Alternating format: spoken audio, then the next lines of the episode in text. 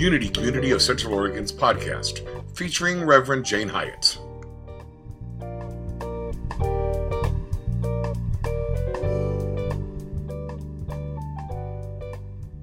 The reality is, as we go through life, we all get into those places where woe is me is ruling our thinking, right?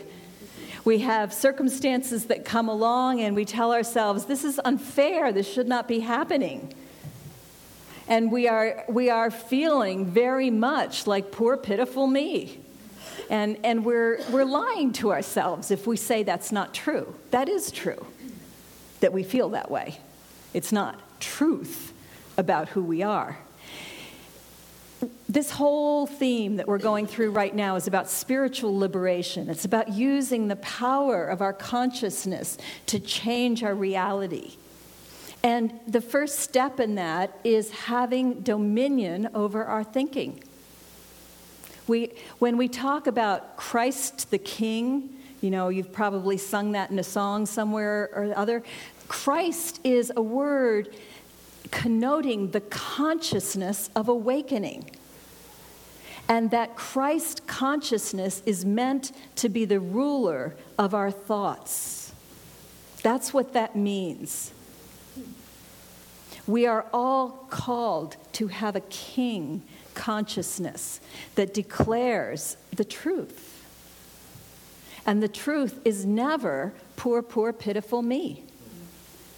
That's just a condition that appears to be true. And we, we feel grief when it appears to be true. And we're all subject to that. And there's no shame in that. It's just, it's just like the weather. You know, you look outside. It's kind of. that, yeah, it is kind of the essence of it, isn't it? And, and you could look at that gray sky out there, that fog, and say, oh, this is my life. Poor, pitiful me. It's always going to be like this. This is so unfair. So, Seattle. I know. Why is Seattle's weather down here? we could do that but it's not going to make us very happy. And so, what we have to do is learn ways to shift our thinking. We can't say, oh, I'll never have those thoughts again. Forget about it. Of course you are. We all are. We're going to have those thoughts again. You know, just recognize it. But we can arm ourselves with strategies for how do we get ourselves out of that. Uh, many of you know that I spent this last week in DC with my sister. My sister is younger than I am, and she has a degenerative brain disease. And she has gone just in the last month from being somebody who could have an intelligent conversation with you and was lively and just a beautiful human being to somebody who is sitting in getting closer and closer to a vegetative state. She, to, to be able to walk with a walker, it's kind of like this it's really shocking to see. And I had plenty of poor, pitiful me thoughts in this last week. And so did the rest of my family. And, you know, I, I can't tell how much my sister is having those thoughts or not. I'm thinking maybe, maybe she can still have those thoughts. It's very hard. And the more I dwell on that, the worse I feel. And I can't, I can't say, don't be sad. Of course, I'm going to be sad. That's, that's part of the human journey. But I can use strategies, and one of them is gratitude. So I, I felt tremendous gratitude for watching my brother in law and the way that he cared for her. He was so attentive and gentle and kind. And it made my heart happy, even in the midst of the sorrow. I began to practice um, this whole theme of spiritual liberation is coming out of a book by Michael Beckwith called Spiritual Liberation. And so, one of the things he talked about in there was the P prayer.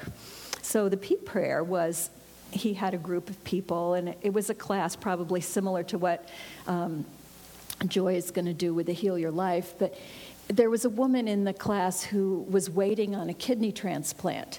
And she just, you know, she didn't know if she was going to get one. And if she didn't get one, she didn't know if she was going to live. And it was very dire. And, you know, her chances for getting one weren't as good as she needed them to be. And she was asking for prayer that she get a kidney. And, and Michael Beckwith said, Well, okay, we can pray that you get a kidney, but how about if we just pray for healing? And you know, when you're in these situations, you look at them and you don't really think it's possible, do you? You get to a point and you think, all right, that's it. You know, death is just around the corner.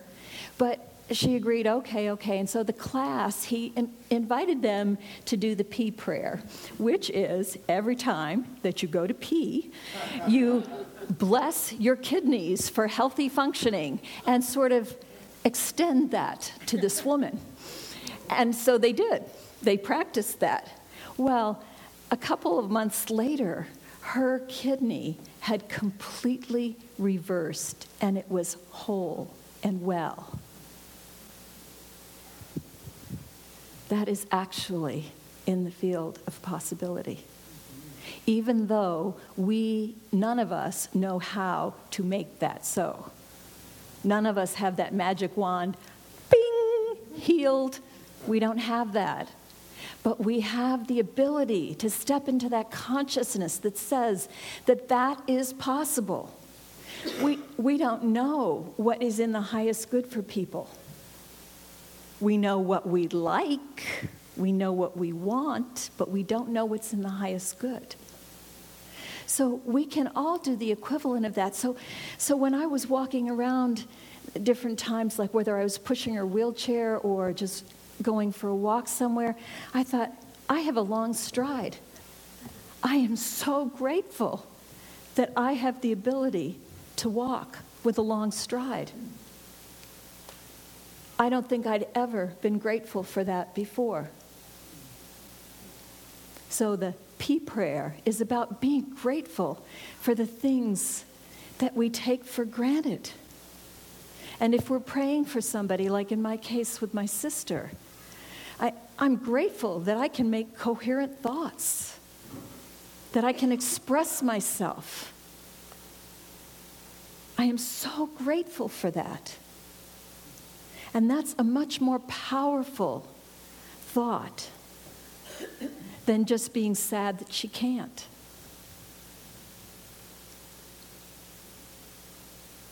Another strategy that we can use is to align ourselves with the loving generosity of the universe. Because every time that we get into a place of, ooh, I don't have enough, we contract and we, we disalign ourselves with that. But the truth is, love is flowing all the time. That is the nature of the divine. That is, it's a field, an energetic field of, of love that's flowing everywhere. Everywhere. And we get to be conduits of it except when we shut down and tell ourselves some poor, pitiful me thought. We get to allow that and just let love and generosity flow in whatever way it needs to flow. We get to be a point of celebration, this cosmic dance of delight that we call our universe. We are a localized point of that. If we'll just get out of the way and let it through. We tend to tell ourselves poor, pitiful me thoughts about what we can't do or why we can't do it or blah, blah, blah, and life is so serious and oh, look at that fog. We tend to tell ourselves those kind of things. But you know, when we were little kids, before we got so darn serious, there was delight everywhere. All kinds of things were exciting. Whether it was, whoa, fingers, and we weren't even on acid. You know, it was just, I know. It's just, there's so much that is delightful. One of my sisters, not the one that's ill, but one of my sisters was born with a deformed foot, and she has been pretty much in pain her entire life. And we were having this discussion over lunch, and she said, "You know, yeah, my foot is hurting now. It's actually it's bleeding right now, but if I put my thoughts on that, I'm going to feel awful." And she has learned through her life to be what she calls it as being strong and to put lift her attention to something higher. And so she goes around just doing her best to be joyful. To be joyful with other people. She got stuck in Newark, New Jersey airport for hours, hours and hours and hours, and she's going up to all kinds of people and making friends and be, spreading joy and cheer. And it was just like, wow, only my sister Kathy could do that. She just, she's just this, I mean, she's always been like that. I, I can remember I, I had some remorse uh, because I had spanked her as a little girl because it was after midnight. I was babysitting. She was still bouncing on the couch, you know, and wouldn't stop and laughing wildly. And so I spanked her until she stopped laughing. It was one of those shameful moments of, you know, 12 year old babysitter history. But it, it couldn't keep her down. It couldn't keep her down she just she just has that in her. And in part because she has chosen she has chosen to have dominion over her thoughts. And she, we're walking along and she's saying look at those sycamore trees. Look at the pattern on the trunks. She chooses to find beauty wherever she looks. And we can do that too And we can forgive. That's another strategy. Joy was talking about that. We need to forgive ourselves, but we also need to forgive other people. We are the rulers of our thoughts. We get to choose whether we want to spend our time having poor, pitiful me thoughts about, you know, that person really worked me over well, you know, and I'm never going to let go of it. Let me tell you the story about that. It's a great story. If you got an hour or two hours or three hours, let me tell you. We, we have that tendency to want to do that. It gives us a sense of adrenaline, and the adrenaline is, feels like power. Yeah, I'm powerful. I was quite a victim. No, that's not power.